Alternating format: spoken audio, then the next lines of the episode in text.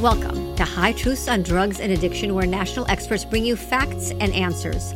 I'm your host, Dr. Ronit Lev, an emergency and addiction doctor who has served at the White House and still practices on the front lines. Right here on High Truths, you will learn from experts from around the globe and around all aspects of drugs and addiction. To grow this community of information and action, I hope you give us a five star review. Come visit me on hightruths.com to learn more about the show and download a free prescription for naloxone. Carrying naloxone for drugs is like carrying an EpiPen for allergies. Today's episode is sponsored by Isaac, the International Academy on the Science and Impact of Cannabis. Visit their website at IASIC1.org. That's I A S I C 1.org. Use their friendly medical library that translates medical journals for public understanding listen to their free speaker series, and follow the science on marijuana.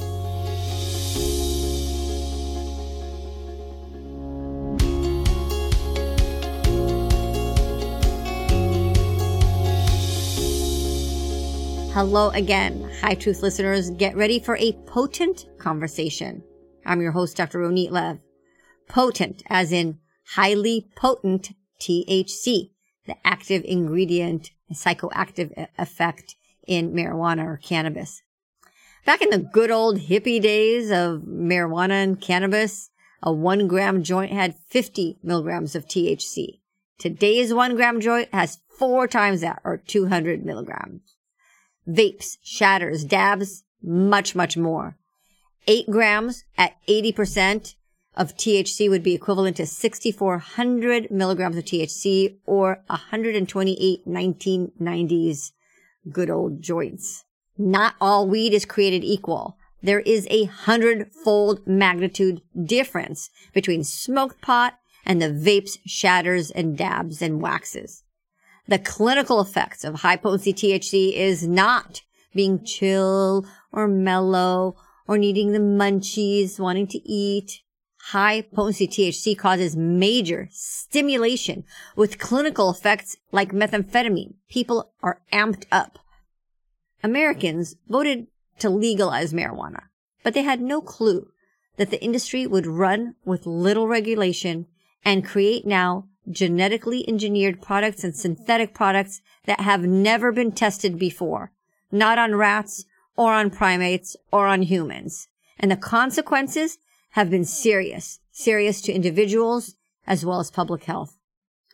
People have the right to be informed, to have informed decision making about cannabis or any other drug or device or activity.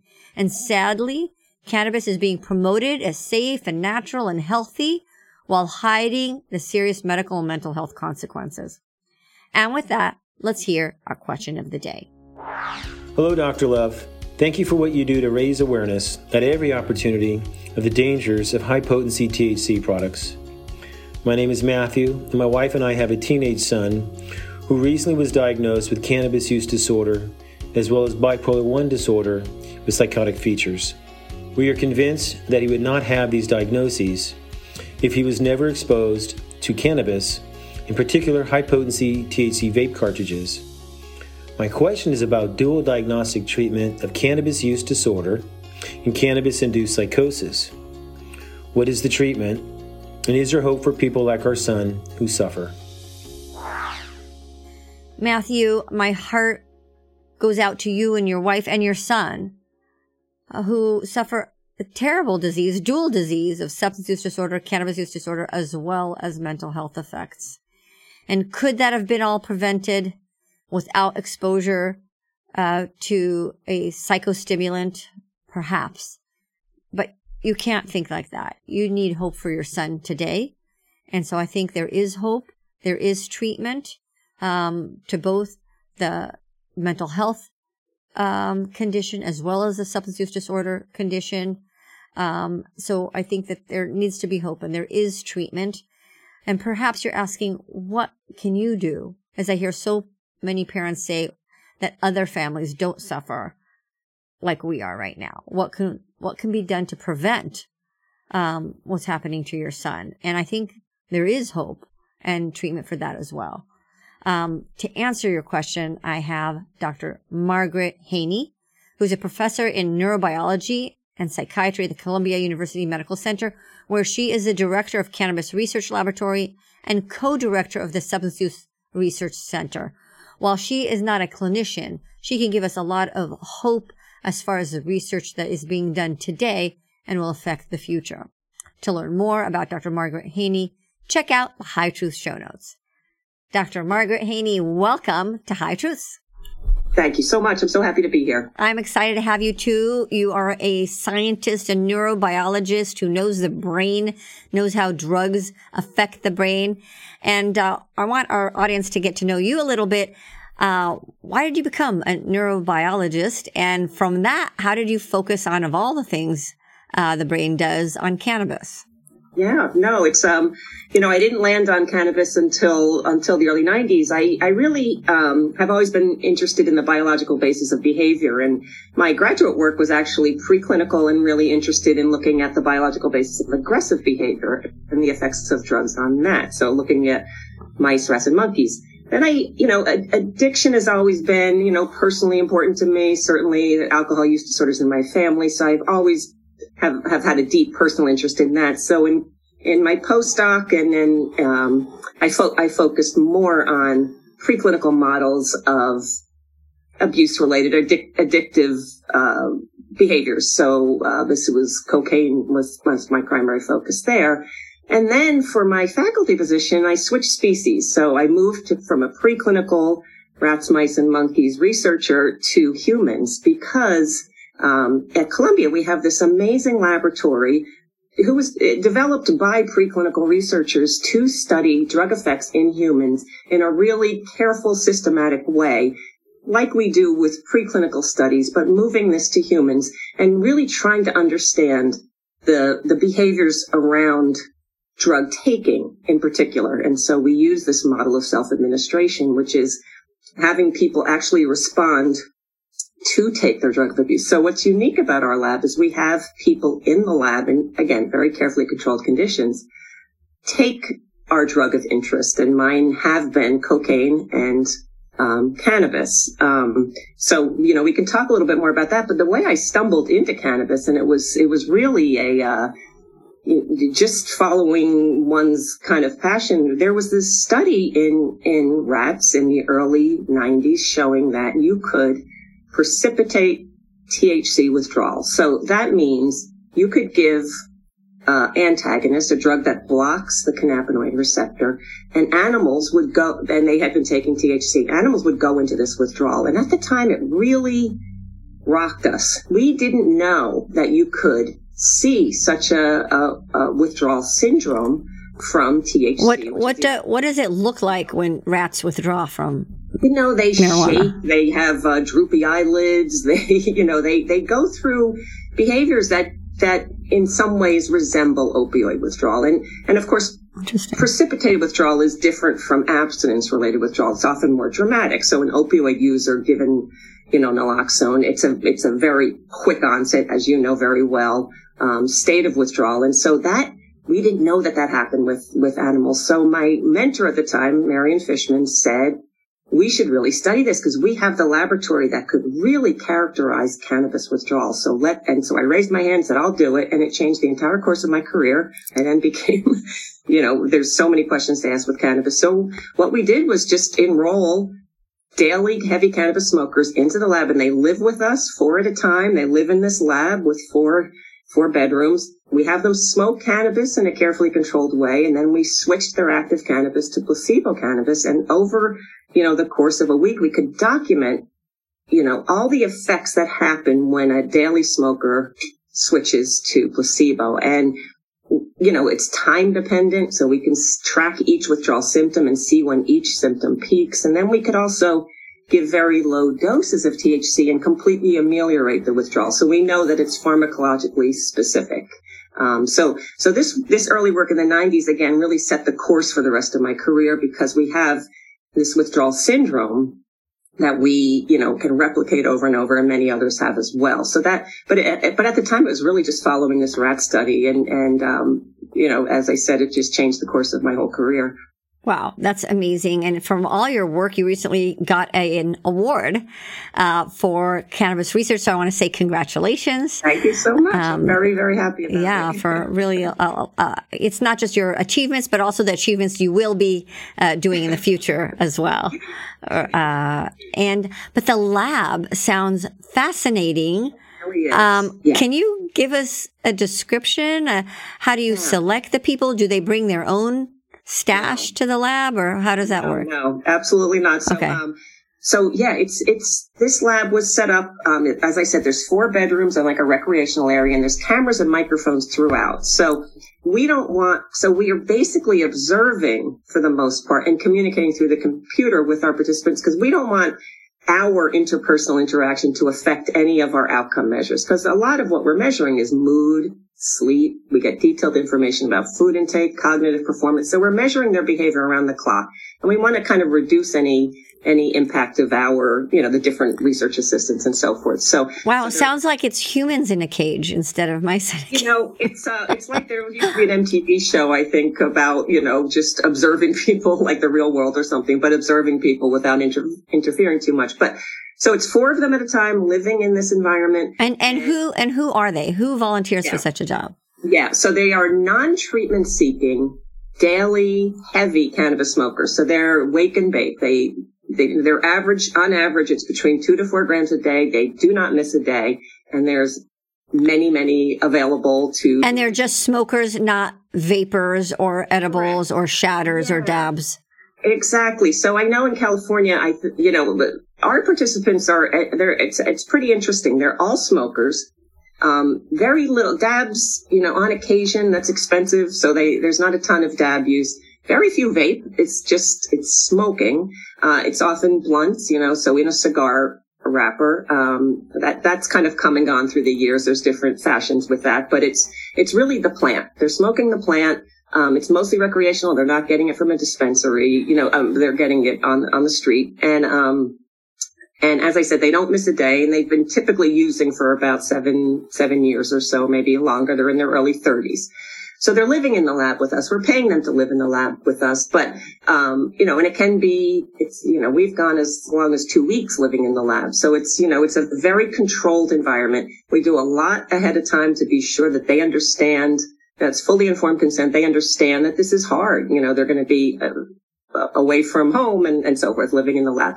And they're smoking. Are, are these people who have homes? They're not some people oh, yeah. who are. Yeah, okay. they are. Uh, absolutely. We don't, we typically prefer to not uh, enroll the unhoused because there's going to be behaviors related to that. Mm-hmm. You know, mm-hmm. we want to try to keep it as, as specific to cannabis. So they, they definitely have homes. And the really interesting thing is they don't use other drugs. So, you know, we do a lot of, of course, urine tox and so forth.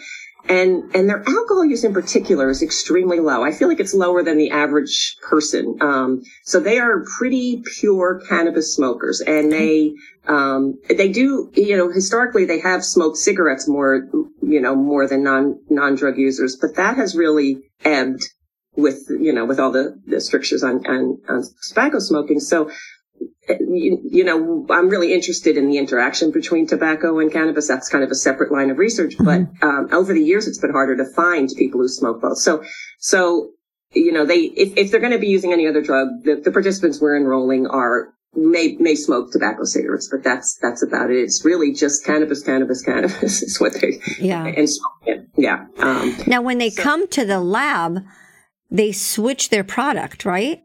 Yeah, so that's the other really interesting thing about cannabis, because um, I'm sure you know that those of us who are federally, fund, federally funded to study cannabis get our cannabis from the um, from the farm. I think you inter- in- interviewed Dr. ElSohly. We did. That was a great interview. Yeah. Yeah. No, it's fantastic. And um, so for the past 30 years, we've been studying NIDA cannabis, but I, and I get a lot of heat about that because it is less potent right. than free cannabis. However, potency is not dose. If you give enough product, our participants who are heavy, heavy smokers are 100% fine. Their rating out of a, out of a scale from zero to 100, how, what a good effect they're getting, how much they like it, they're up to 85 typically. So I give them a decent amount of, of NIDA cannabis and they get a good effect from it. So let me ask you, are they, are they using more often in order to get that dose that they need compared to what they did before? Yeah. So, um, you know, I don't let them choose, you know, well, I, I do on, on, certain occasions, but, um, you know, when I'm really looking at the effects of cannabis, I'll give them, say, several cigarettes to smoke. To sometimes two, like my last study, it was two cannabis cigarettes, 800 milligrams each, about 7% THC. And they would smoke, and I time how they smoke. So they inhale for five seconds, hold for 10, exhale and I repeat that. So it's a, it's a pace, it's called the pace puffing. So it, I'm attempting to control between participants how much they're getting. Mm-hmm. Um, and so they get, I get, I know they're smoking 70% of two cigarettes and, and with that, this partic- this, this patient population gets a good effect and, and it's very reliable and it's, there's not a lot of variability. So, you know, I just, are, I push back a little bit about the uh, the people who say there is no value in in NIDA cannabis because again, I'm dealing with your heaviest, you know, some pretty heavy smokers, and mm-hmm. they are fine and they don't go through withdrawal, for example. That's what, what that's the thing is that do they go through withdrawal because they're going down on, on the dose? No, because the- you know, again, you don't need to match what they were smoking on the outside. Your withdrawal is going to occur when it's really low. You know what I mean? So it's like if you're a three cup a day uh, coffee drinker and you know you only have one cup one day you're not going to go into can- into caffeine withdrawal. You don't have to match what is typical um, for the withdrawal to that's good. that, that's, that's, good to know. topic. but my point being that we can we can get to where we need to go with, with NIDA cannabis even though it is less potent. Okay. we give a lot. We give more than they would smoke on the outside because okay. it's less potent. Yeah um, yeah, interesting. And then, um, and then what withdrawal? And then, so they they're smoking this for what uh, a week, and then you you then you switch them out. You know, it depends on the particular study, but in the early withdrawal studies, I think I would have like two days of them smoking repeatedly throughout the day our cannabis, just to kind of get everybody on the same page with mm-hmm. um, with their recent exposure. Then switch to placebo cannabis, and you know, because THC has a long half life. It's not, it's not like tobacco cigarettes where if you're a daily smoker and you go an hour and a half without a cigarette, uh, you might start going through withdrawal because the nicotine clears out so quickly. But with cannabis, it does stick around. So we don't really start to see much withdrawal until about 24 hours of abstinence or, you know, at least 16 hours. Mm-hmm. And then the first thing you see is appetite's gone. They don't eat. So like the first two days of no cannabis, no active cannabis, you know, you're almost begging them to eat something because they're at, but they, they can go down to like, you know, from, you know, 2,800 calories a day to about 900 calories a day. They just really stop eating for those first two days. That, and then that recovers fairly quickly. But sleep is really disrupted and that's disrupt, it's disrupted early on and it stays disrupted for quite a while. So sleep is a really, really robust cannabis withdrawal uh, symptom. And that's, as we all know, that's so uncomfortable when you're not sleeping well. They have trouble falling asleep, staying asleep. They wake up early. And so that's uncomfortable. And then there's mood symptoms. That takes a couple days to kick in, but that's, you know, they're really irritable and restless and anxious. An- anxious. And, okay. Yeah. Yeah. Yeah. Um, you know, but irritable, I would say, you know, for my, that's, that's perhaps top of the list. That's the one that comes that comes on hard, uh, even more than anxious. It's pretty interesting because I know many are using cannabis for anxiety. Um, and we rule out anybody with an anxiety use disorder, eh, an anxiety disorder rather. But um, see that that's that's my point. When I hear people, well, they people need it to use anxiety, and I'm thinking they're masking their withdrawal symptoms. They're anxious because they're withdrawal, and so they need to use. They're not. No, and I think that's really true with sleep too, because many people say, I can't sleep unless I have it. It's like, that's right. Because that's because. That's yeah. because we're using it, you know. And, as, so, as and, and ultimately, I don't think there's any evidence that cannabis is good in the long term for anxiety, sleep, depression. And these are primary reasons many people are seeking cannabis, you know, therapeutically. They think it's going to help with those. You know, acutely, some, you know, I think there's, there, there, there, uh, certainly my participant group, I mean, they, when I ask, why do you smoke? The first thing they say is, it takes all my problems away. It takes my stress away. It's, it's, it's a, it's an enormous balm for them.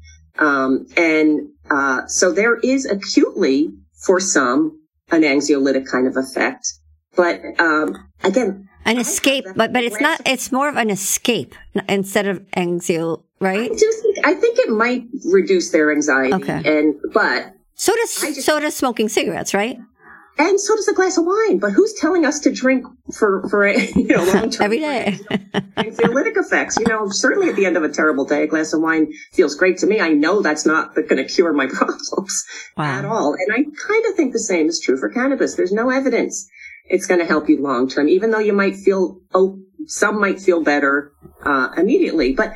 You know, I always push back when people kind of describe cannabis as, you know, an anxiolytic to some degree because um, many have the opposite effect, obviously. There is really, uh, you know, interperson variability in that effect. You know, I'm sure you're aware of like panic as being one of the primary reasons people show up at the Yeah. ER. Yeah. Nine one one, and they can't get rid of it. Yeah, it's terrible. Because they're smoking more than they're used to and they, they have a panic. So, so it's not, I know it's dose related, but I also think that there are, and there's interesting potential genetic uh, potential uh, contributions to that. That some people just get an anxiogenic effect from cannabis, uh, and and they're the ones that don't go on to use it daily. You know, they're Yeah. the ones that are Like they know, quit or yeah, don't like it. Trying it, yeah.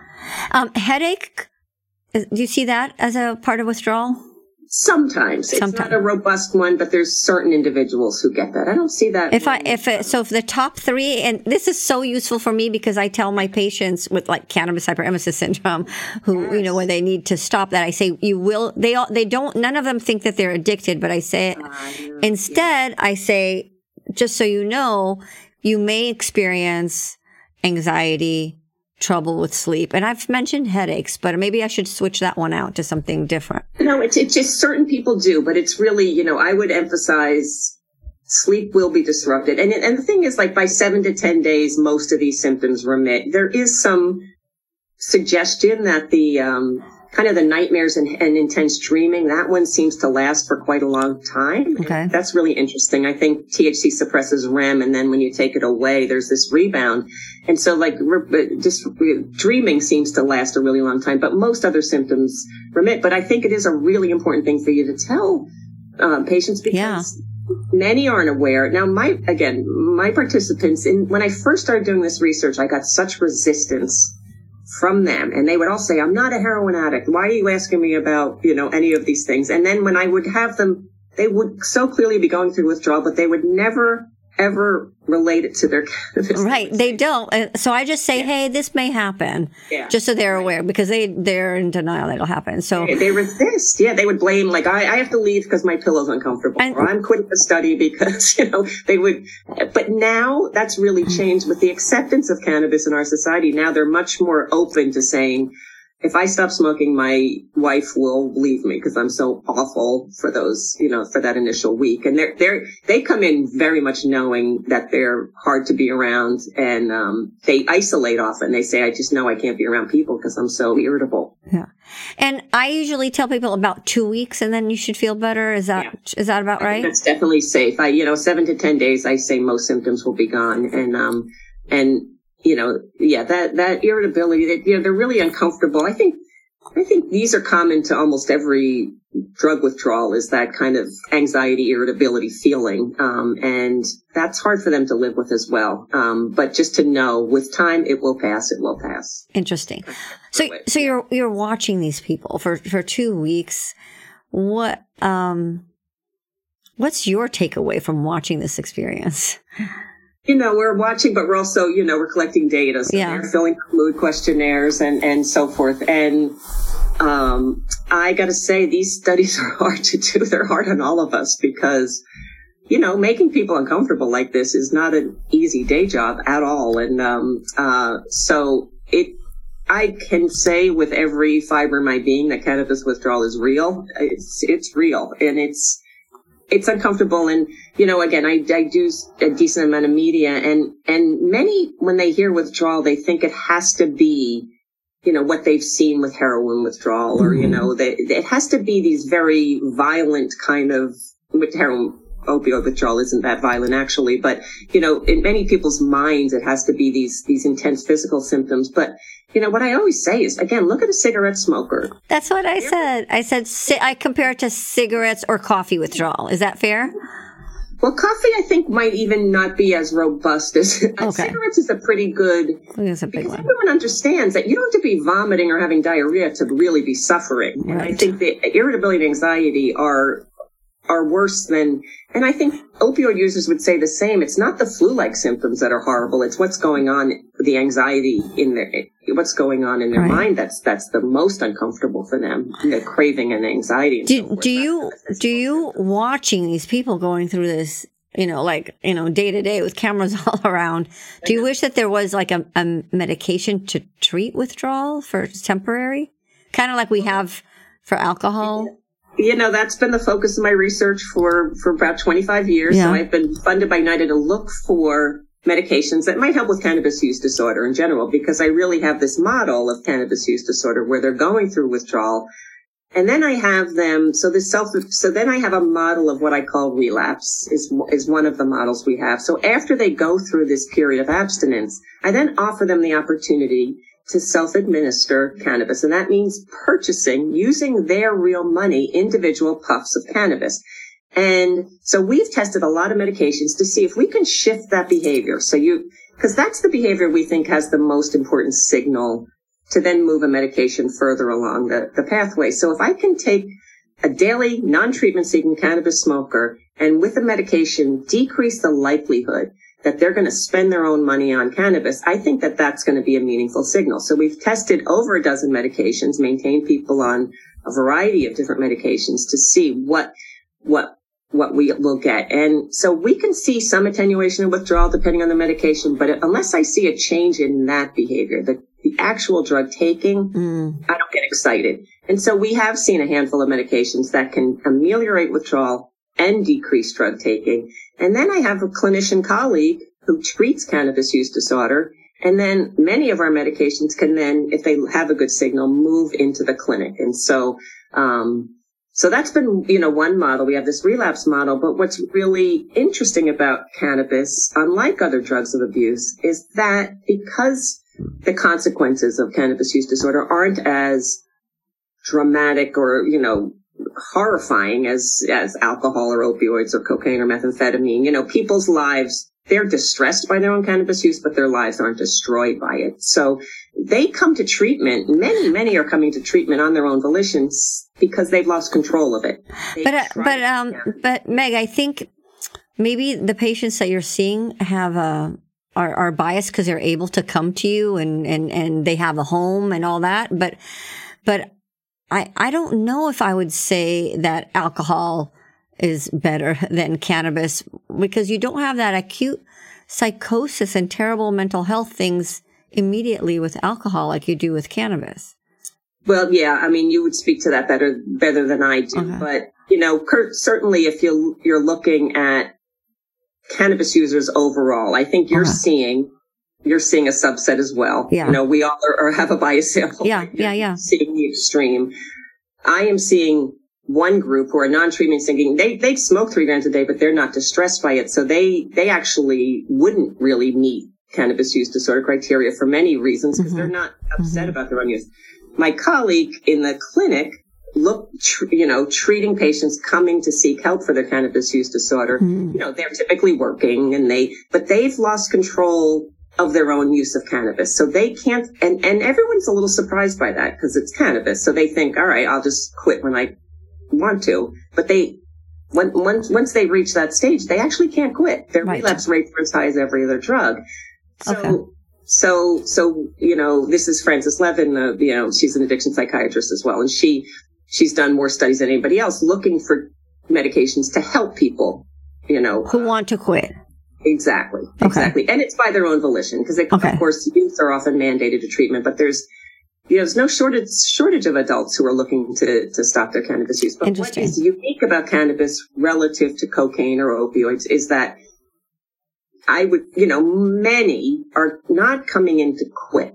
They're not trying to stop. They're trying to regain control. So maybe go from a seven day a week, all day smoker to twice a week, you know, regain control of their use. So it's, it's different from, you know, I probably most patients for cocaine, for example, you know, when, when lives have been really devastated and, um, they're they're really looking to stop entirely. Not everybody, but but but with cannabis, it's a little bit different. So many are just looking to regain control. So we really have to almost adapt our clinical trial design to reflect what they want. What about yeah. people who have like, uh, I'm thinking cannabis hyperemesis syndrome. Right, right. Or Which, I won't yeah. even take the cannabis induced psychosis, but I'd say that the patient with cannabis hyperemesis syndrome, they are suffering. Uh-huh. Um, and uh, some have even died. Oh, really? Uh, yeah, yeah. There's at least three reported deaths.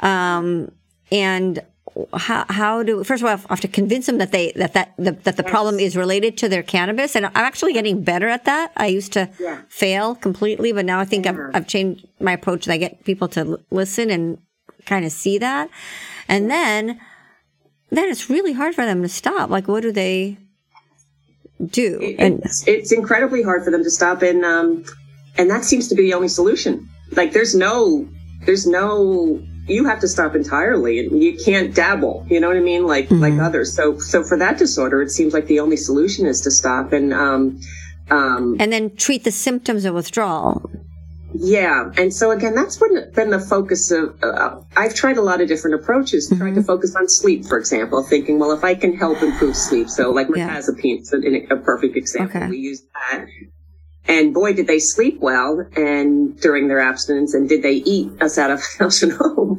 But it didn't, that wasn't sufficient. Just treating sleep wasn't sufficient okay. to, to, reduce their use.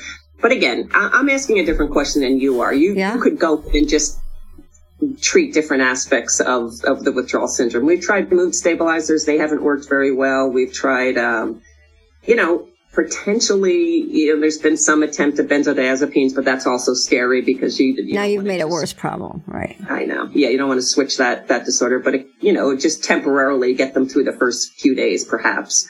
But um, you know, the only the things that work the best, obviously, are are oral uh, cannabinoids. And again, you're giving it doses that are low, so they're not getting intoxicated, and they have a very long half life, so they're they're um, it's really all their withdrawal symptoms go away. But obviously for hyperemesis, that would not be a solution, you know, but, um, that in the lab and in, in the clinic, we certainly can attenuate withdrawal very. But maybe, maybe a taper of that would be. Yeah. Um, again, the hyperemesis is, is, is I don't know if they've really nailed down the mechanism of that. It's really. I, I, I, I don't know if it has. You would know this way better than I do, but the correlation I have is with the opioid epidemic when we were seeing people with um, hyperalgesia syndrome and they were on like, you know, 250 morphine equivalents yeah. a day for many years. Uh, you know, the drug wasn't des- designed for that. It was designed for end of life care, not for people to live through. Uh, exactly. um, and then not effective. right, and then I think the the pathophysiology for the hyper um, algesia syndrome yeah. was uh, erratic behavior of the neural pathways because they're so inundated by opioids. So I've, I I think that that for cannabis hyperemesis syndrome, it's the same thing. It's not the occasional user who uses that. Even, you know, five years it, it's not enough. It's people who are using heavily for a long time. And I yeah. feel like that mechanism may be the same. I don't know. What does that make no, sense to you? You know, I think that I, I like, like hyperalgesia because we're, we're getting into the pain story as well in the lab and, and really some interesting things to bring up there. But, um, you know, you're clearly disrupting your own endo cannabinoid system with daily cannabis use. And I think that uh, and the same with opioids, right? That you mm-hmm. completely suppressed your own and endogenous opioid system. And then, so then when there's no opiate on board, or even when there still is, there's been such adaptations that, that there is this hyperalgesia. But, you know, just along that topic, we have some suggestions and, and my colleague Caroline Arout is really pursuing this that daily cannabis smokers also may, it appears, during that abrupt abstinence phase also have hyperalgesia.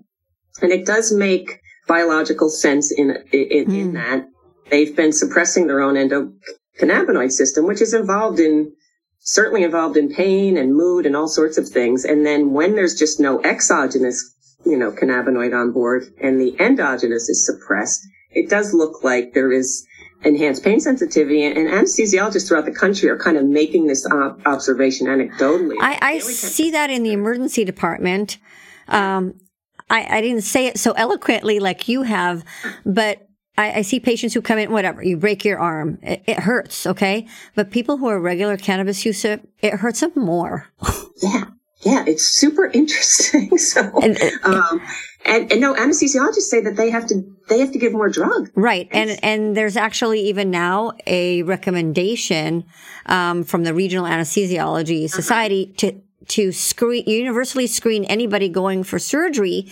Yes. Because if they're a regular cannabis user like that, they'll need more propofol. You know? It's amazing, right? Like, so we're, yeah, the, the, fact that they need more propofol and, and one colleague at, at, at Columbia says he has to, for some patients, he has to actually just, and he has to give them medication before even entering the OR because their anxiety is through the roof in a way that's, and again, right. because going through a bit of withdrawals. Right. So you know, he is giving them benzodiazepines before. And, and the, the, the sad part, I think, is that so many people believe they need to use cannabis for pain. And yet it's causing the opposite effect if they're injured or if you're even going into surgery we would say you know before you go get your knee replaced if it's an elective surgery you want to go down on your opioid need um, so then after surgery, the opioids will work for you. Yes. And I would say the same thing with cannabis. If you're going in for an elective surgery, especially, you'd want to, and I, we're not doing that as a medical community, but I feel like that's where we need to be is go down on your cannabis use so that opioid medicines and your pain relief will be better. And instead, what Americans are hearing, oh, this is good for pain.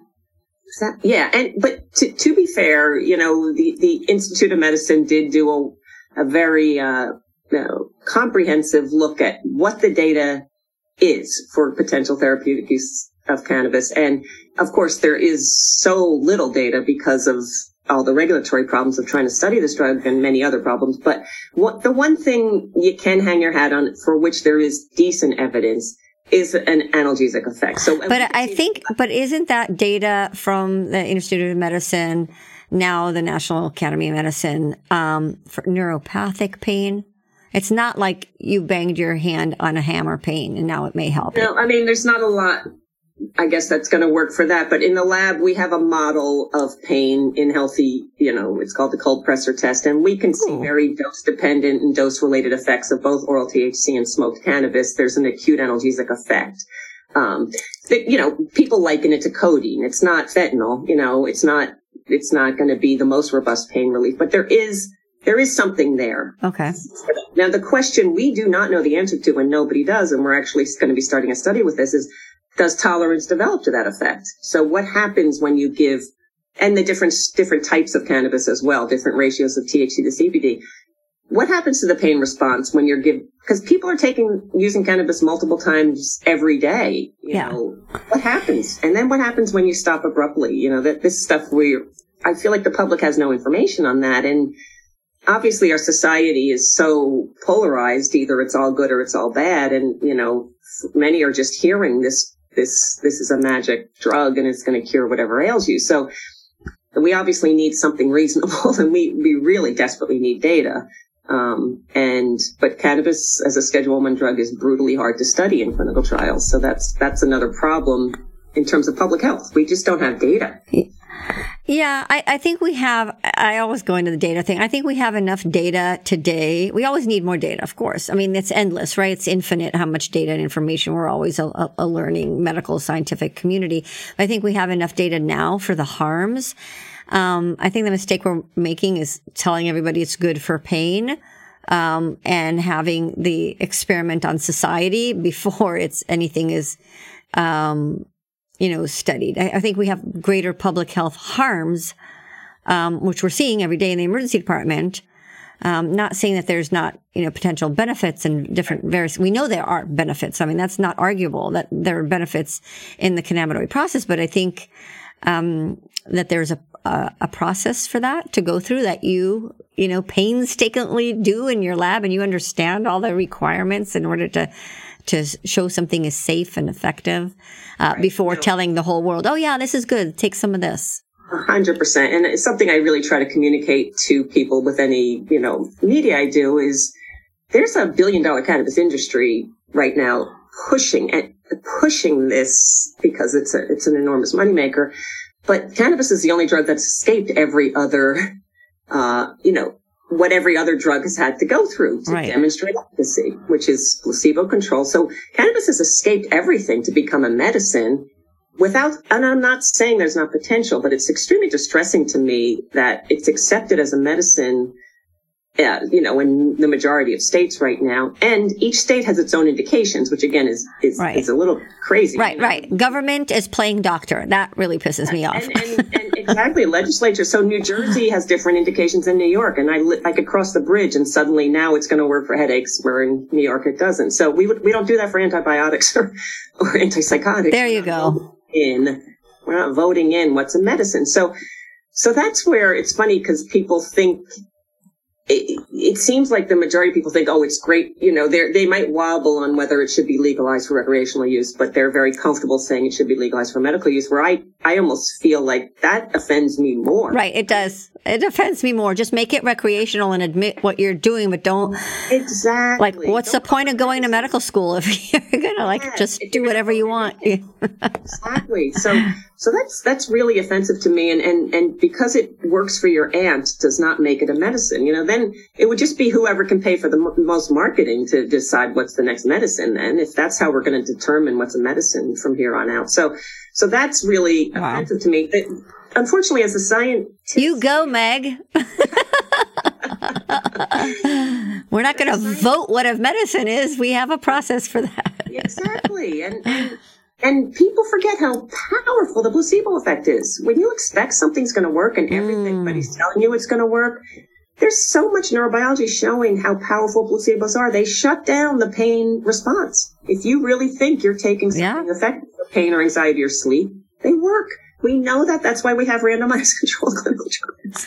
To show that it has to be better than a placebo. So but I get such resistance with with that when I talk to the lay public. They they really resist the notion that um, you know the the therapeutic effects may be a placebo effect when oh my gosh look at the placebo response to antidepressants you know? It, it, the placebo response is profound and um, some reason nobody wants to think that way about People are very, and, and it's it's interesting.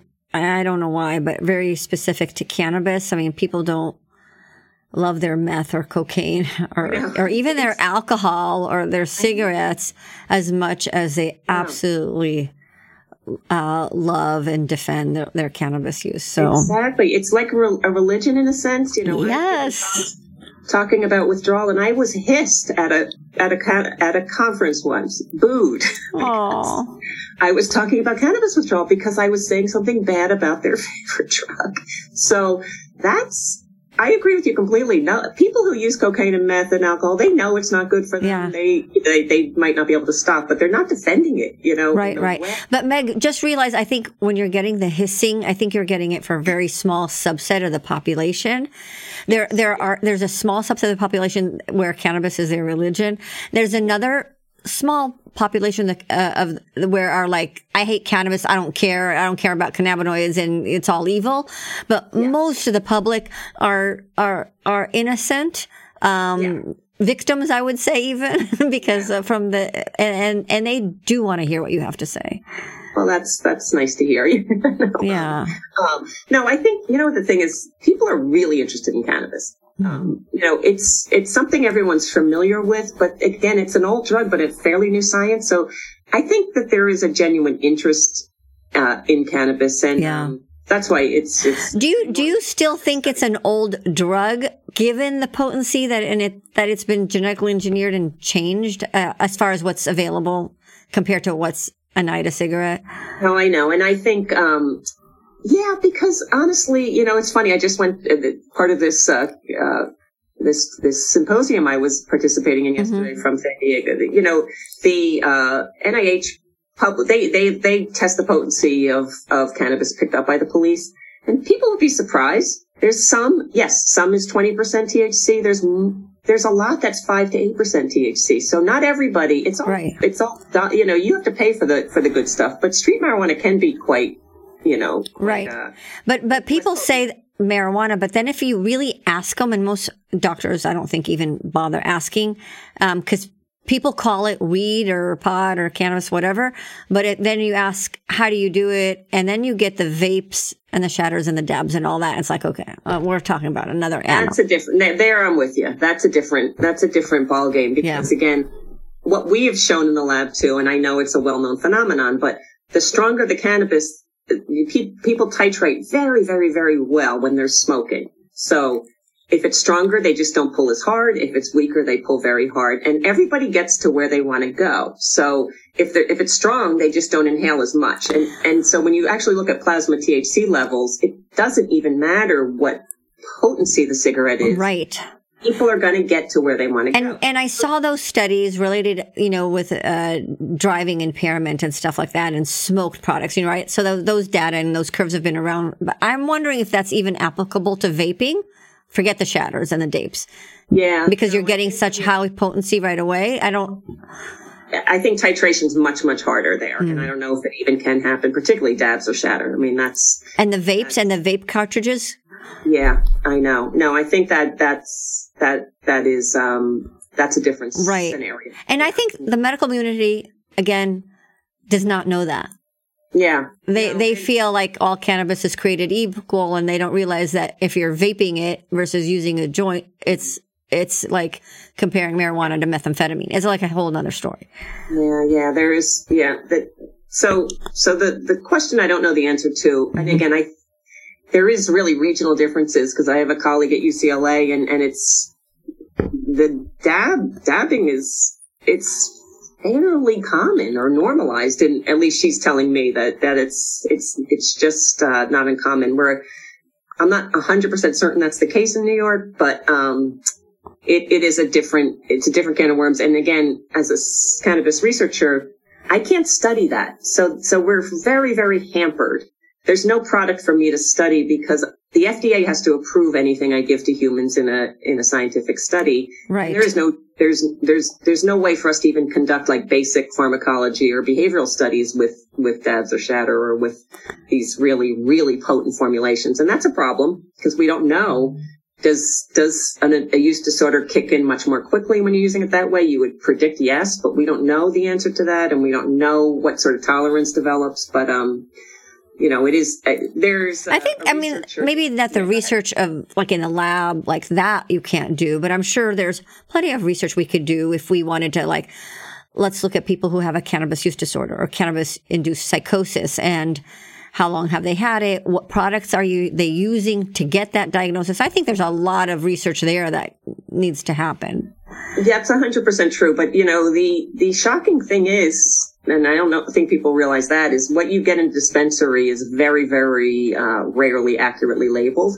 And there's even though there's state regulations, those can be they can be bought off, and there's all sorts of data over and over and over again showing when you when you really look at what they're selling in those dispensaries, they rarely contain what they say they're containing. So it's um, you know it's not like buying, uh, I don't know, Oreo cookies where it's been standardized across the board, no matter what. Or, or even alcohol. People who love their marijuana say, oh, we want it to be like alcohol. But when you buy alcohol, there's a standard throughout yes. the entire world, and you know that you're not getting methanol and go blind from it. There is this, a universal standard for alcohol. We don't have that.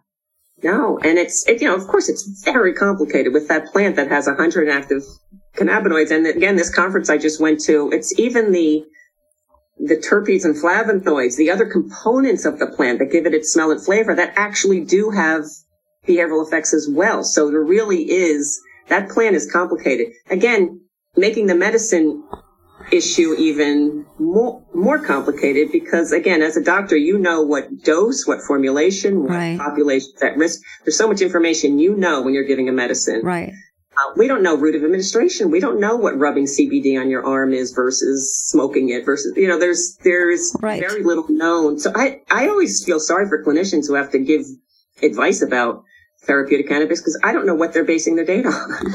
Well, th- that's a point. So I don't think you can give therapeutic advice. And I'd say they're practicing quackery because you can't like, oh, well, use three cigarette. I don't, I, how can you recommend something? I but I think instead you should go to sy- symptoms like you're using this in order to do what? if recreational, okay, well, we know we don't have a conversation. But if you're treating using cannabis to treat your pain, are there other FDA better approved medications? I, the most common I have is like a cancer patient. You have breast cancer patients. They say, you know, well, I don't want to use those opioids. Isn't it a lot safer to me to use this hmm. plant? And I'll say, no.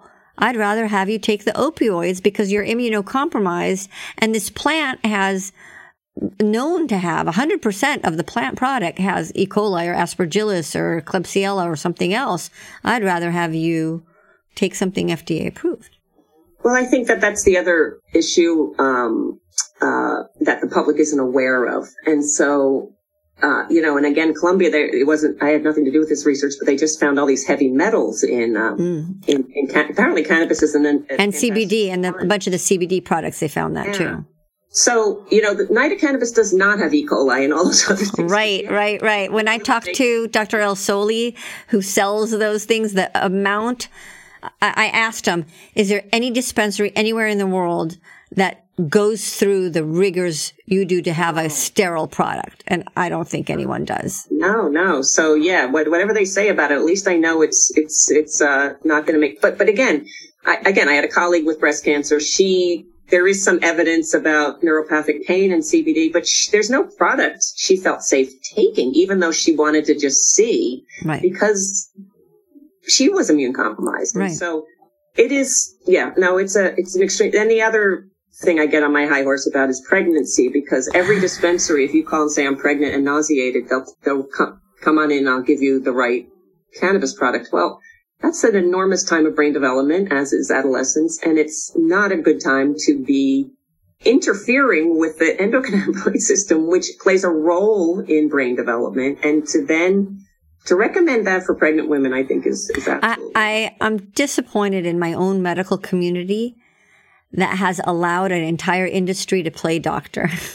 yeah, it's a hard thing to fight against, though, because it's a yeah. see, see see the public the public is very pro cannabis. I mean, I think the, the vast majority are in favor of legalization for recreational use. So their politicians are going by that, but, um, and there's no political will to fight it. Yeah. And I, I don't, I don't, I don't even want to fight that. I don't, I, I, I don't, I'm not against legalization. I'm, I've, I've, I live in California. Yes. It's, it's here. It's here to right. stay. I, I don't, I'm not, I have no, you know, I'm not fighting that, but, but, you shouldn't be lying to the public. People should know the risks, understand the risks, and make a decision. Just like we're not going to get rid of alcohol, we're not going to get rid of tobacco. People know the risks, and the risks of cannabis is being hidden. And not only that, it's being promoted for all these medical things without the science. No, I agree. I, I just don't think we're definitely not having an honest discussion in our society about mm. cannabis at all. And and you know, I like that honest discussion. We're really not. We're not talking. Of course, there's risks and benefits. Let's just have a conversation about that. But, you know, in part, the problem is, I think, with cannabis and the reasons it's so polarizing is because it was demonized for so long. So it was all bad, all horrible. You go to jail, all of that. So now there is, I think, this, this pendulum swing that's also a little too far. Not good. Not good. Yeah. So, um, that's at, why at a heavy, heavy, heavy price. And let me, um, propose to you a question from Matthew. Uh, Matthew is one of many people. The saddest podcast I ever did was parents who have children who have died from cannabis. But Matthew has, um, and his wife have a son that has cannabis induced psychosis, cannabis use disorder, eventually diagnosed with bipolar disorder. Um, parents are convinced that if it wasn't for the high potency products and vapes, their son wouldn't have this disease. But now you know, he has this now dual diagnosis of cannabis use disorder and mental health disorder. They really want to know, and I know that you're a scientist, not a clinician, but they want to know is, you know, uh, what are potential treatments? What are the, the hopes for people out there who are suffering? Yeah, I, I'm going to say off the bat, I'm not going to be terribly useful on this front, but, um, uh, you know, there is certainly an association. I, I am a cautious scientist, so it's it's still hard for me to say causal, but there is certainly association between cannabis and um, certainly psychosis. I don't know about bipolar. I haven't heard that, but and and I know you and the ER have seen uh, you know cannabis related psychosis that I believe remits. Now, does that mean it, it, it's gone for good or that it won't come back? I, I just don't know. I don't know that data well enough to comment on that, Yeah. but I, I'm terribly sorry to hear that. That sounds, that sounds really distressing. I can say that there, you know, there is treatment for cannabis use disorder if this, if this, um, if their son is open to that, that that could be the first step to, to the treatment. But yeah, I, I, I don't have good, a good knowledge base on this. Well, I think that gives hope. If treatment for cannabis use disorder, it's kind of like if you have, you know, emphysema. If you continue to smoke, your emphysema will just get worse. But if we could Right. treat your nicotine use disorder, then, Right, you know, right, then we could also, you know, maybe you'll be on inhalers forever for your lung problem, but maybe not. So I think um, there should always be hope um, Yes. for Yeah. for your son. I, I I do think that if we catch kids early, there's more of a chance of it things being reversible. And I think that that's a missed opportunity also with the medical community. If people come in to the hospital with psychosis, we're so afraid to tell them that it's because of their cannabis. And then, Really? and then, well, it could be something else and maybe genetic and I don't want to have a confrontation. Um, but then we're missing an opportunity because it, then they don't know that that's what happened to them and why it happened to them. They'll just keep doing it. And then, Right. and then And- it could become permanent. And it's certainly not helpful. it's very clear it's not going to help. Your cannabis use is not going to help. Yeah. Yeah. Yeah. One one large study, like almost seven million people in Denmark, showed that if we could target just men between the ages twenty one to thirty, if we just had that one target and and and prevented cannabis use disorder in that subsegment of the population, we would have thirty percent less schizophrenia. Mm. So, but you're doing other amazing things that I think brings hope to, um, to Matthew's son and to many others. And that's the research that you're doing in, um, what I found you on this new drug called E AEF0117. Can you, Yes. what is that? Oh, it's, it's, it's, this is a really exciting, this is a really exciting, uh, story for, for us. Um, I had a colleague, I did my postdoc in, in Bordeaux, France, and my colleague there had made this discovery that, uh, it, in, in rats, high levels of THC increases the production of a steroid hormone, pregnenolone. It's just a, a hormone we have in our, in our body. And that this pregnenolone binds to a pocket of the cannabinoid receptor. So THC binds to a protein in the brain, a cannabinoid receptor, and that's how it produces all of its effects. Well, pregnenolone, this hormone, binds to this pocket of the receptor and can turn off certain of THC's effects, including a lot of its its rewarding effects and its other uh, other behavioral effects without producing all the side effects that occur if you completely block that CB1 receptor. So you might remember the story of rimonabant many years ago. This was a, a an antagonist of the CB1 receptor. It blocked that receptor, kind of shut down the whole endogenous cannabinoid system, and produced really terrible side effects. It was being tr- looked for for treatment of obesity, also tobacco, cigarette smoking. It looked to be working for many things. But if you maintain people on They get like depressed and suicidal. Yes. So drug companies dropped it like a hot potato, ran away, and didn't go near it again. So they, by just by chance, really made this discovery that pregnenolone can can really turn off a lot of again a lot of the rewarding effects of of THC without producing any of those mood effects. So they developed a non-metabolizable version of this uh, called AEF0117 because pregnenolone alone is a precursor to many other hormones. If you give people pregnenolone, you're going to get other hormones and many other other issues. So they they they developed this medication AEF0117. We moved it into humans and found that it was extremely safe. Then we could move it into our residential laboratory and give it to people as they were smoking a good amount of cannabis throughout the day and really track what does it do when you combine it with cannabis? And we saw this attenuation in, um, you know, how, how good they felt, how much they liked the cannabis, and they actually self-administered less. So they chose when they were on the active medication, these non-treatment seeking heavy smokers opted to save their money and they didn't feel it was worth it to, to buy the cannabis because the cannabis wasn't making them feel the way they, they, they like to feel.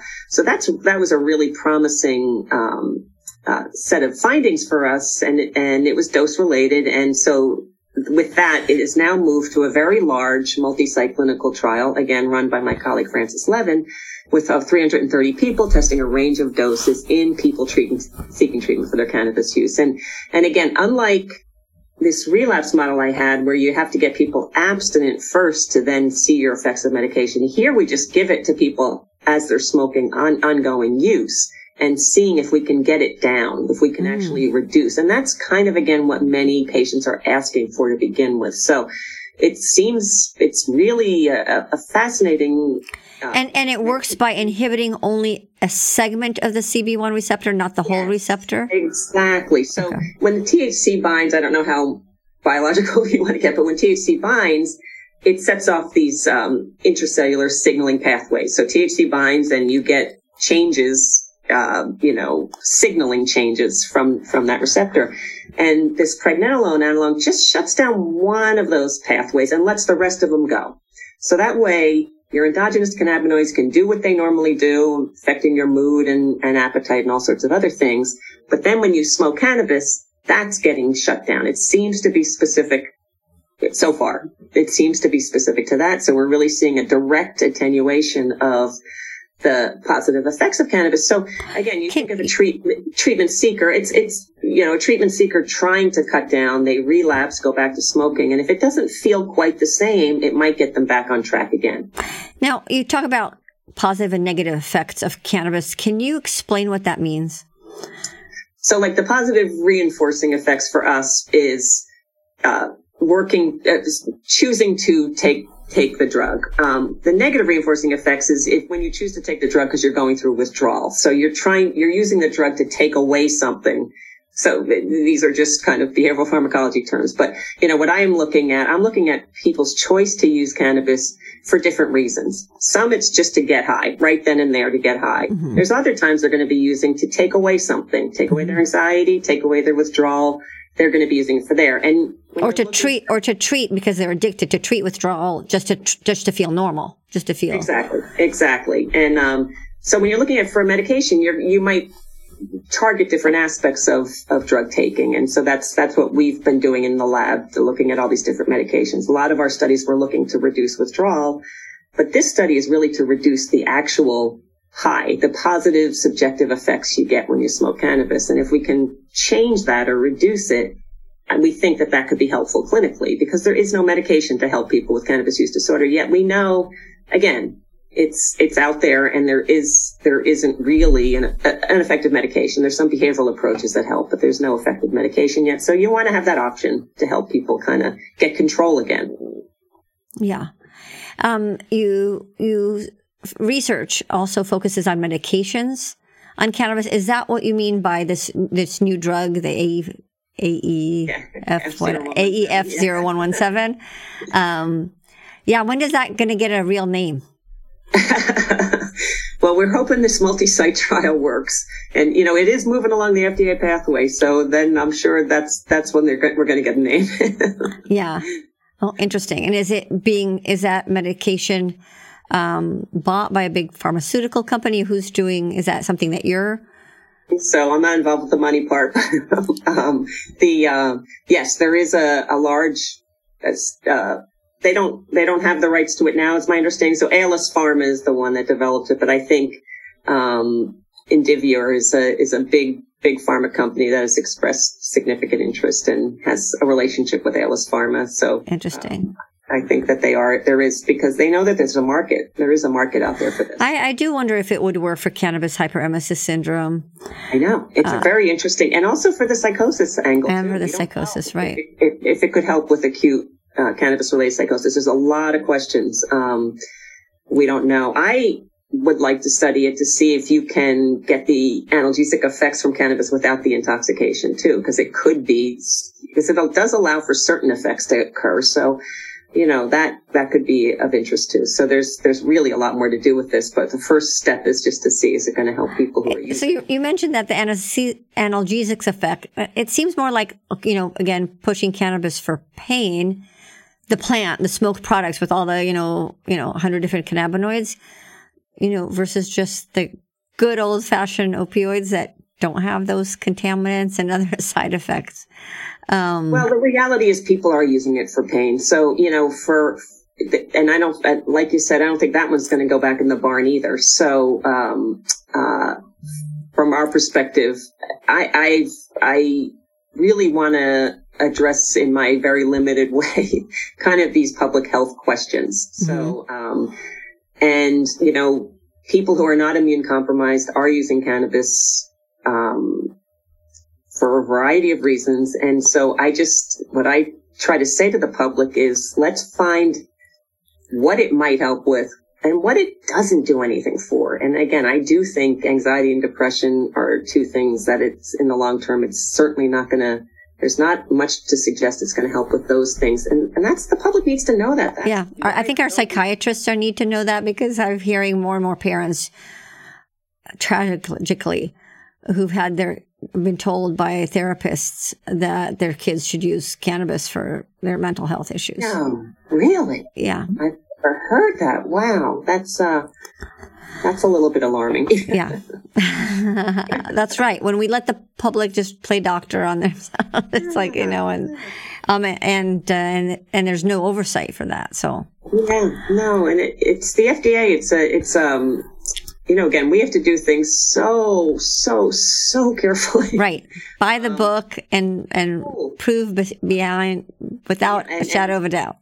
Yeah. And, and boy, get FDA approval for every little step of the process, which again, I, I don't argue against because I'm giving people a drug. So they should be they should be careful and not let me just go to a dispensary and buy it because Lord knows what I get. So I get it. I understand why they have to be so rigorous, but it would be great to communicate that to the people selling cannabis and, and CBD and so many things that, with, with very little regulation. You know, I think it's whack-a-mole for them. There's just, it's a constant battle, but I, the, the, public really needs more information on this and the risks, just the risks. Yeah. As, yeah. I'm with you on that. Um, congratulations again Dr. Margaret Haney, for your um, for your research, your award. Uh, very enlightening conversation. I feel like I, I just need. To, I have even more questions, and there's so much to learn. Uh, this is. I really feel like what happens when a scientist and clinicians get together. You just made me a better doctor by being able to, you know, being able to say, you know, this is with more, even more confidence um, yeah. that that this is what you see when I talk to patients. Um, so I thank you for that, um, and uh, want to say thank you to um, to Matthew. Uh, may your son have recovery and your family have peace. I know it's it's it's not easy to have your loved one with mental health and oh, substance yeah. use disorder and together. It's very challenging. And uh, thank you to you, to you and uh, much more success in, in your research. I appreciate it. Thanks so much. This was really fun. Thank you for listening to High Truths on Drugs and Addiction, where you learn from experts from around the globe and around all aspects of drugs and addiction. This week's episode would not be possible without the generous support of our sponsor. A sincere and warm thank you to Isaac the International Academy on the Science and Impact of Cannabis, doctors educating on the harms of marijuana. Visit iasic1.org. That's I A S I C 1.org. High Truth's producer is Dave Rivas from Davy Boy Productions. I'm your host, Dr. Ronit Lev. We hope we brought your day a little bit more High Truths.